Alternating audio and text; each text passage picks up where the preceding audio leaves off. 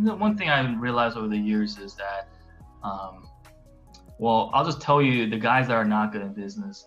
The guys that are not good in business are the ones that are desperate. So what that means is if you are like working nine to five and you want to start a business because you're desperate to make more money at that moment, then don't start a business. So, you know, it's just like desperation doesn't attract customers. You know, customers don't want to be around anyone that's desperate, right? It's like, please, please buy my product. No one's gonna buy your product. The ten- it's gonna show. The yeah, it's feeling, right? It's just the tension. Yeah. So what, what should people focus on more? Uh, uh, people should focus more on first of all you need to figure out what your skill is what's your niche what's your talent what are you good at first of all to start a business right because starting a business is basically you trying to bring more volume to the world or into the marketplace. So uh, first find out what you're good at and then once you figure out what you're good at you know you know take that into the marketplace meaning you know find good people that are good at marketing or people that are good at you know just getting your ideas and your products or whatever services out there.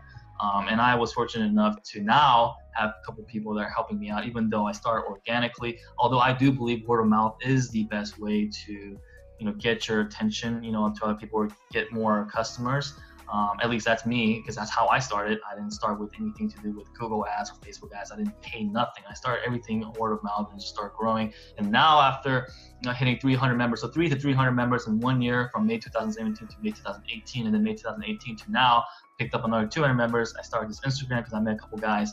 You know, I've been traveling and stuff, and people are like, "Hey, dude, you should make an Instagram or some sort of Facebook, whatever. You should you should get more customers or whatever." I'm like, well, my idea wasn't just to get more customers, but sure, you know, let's do it. Since these guys were like saying you should do it, you should definitely do it. So I did it. You know, I started learning more about this whole Facebook ads. Even though I don't really still do Facebook ads a lot, I should.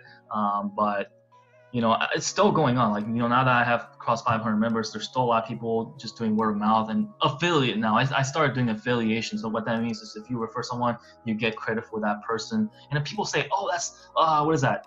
uh, what's that word? Mar- uh, multi-level marketing? No, it's not, ladies and gentlemen. You know, most of the older folks think it's MLM. You probably got scammed or something a long time ago. Anyway, anyway you know, it's it's nothing wrong with that. Like, you know, like no, there is nothing wrong. You're just getting credit for the person that you referred.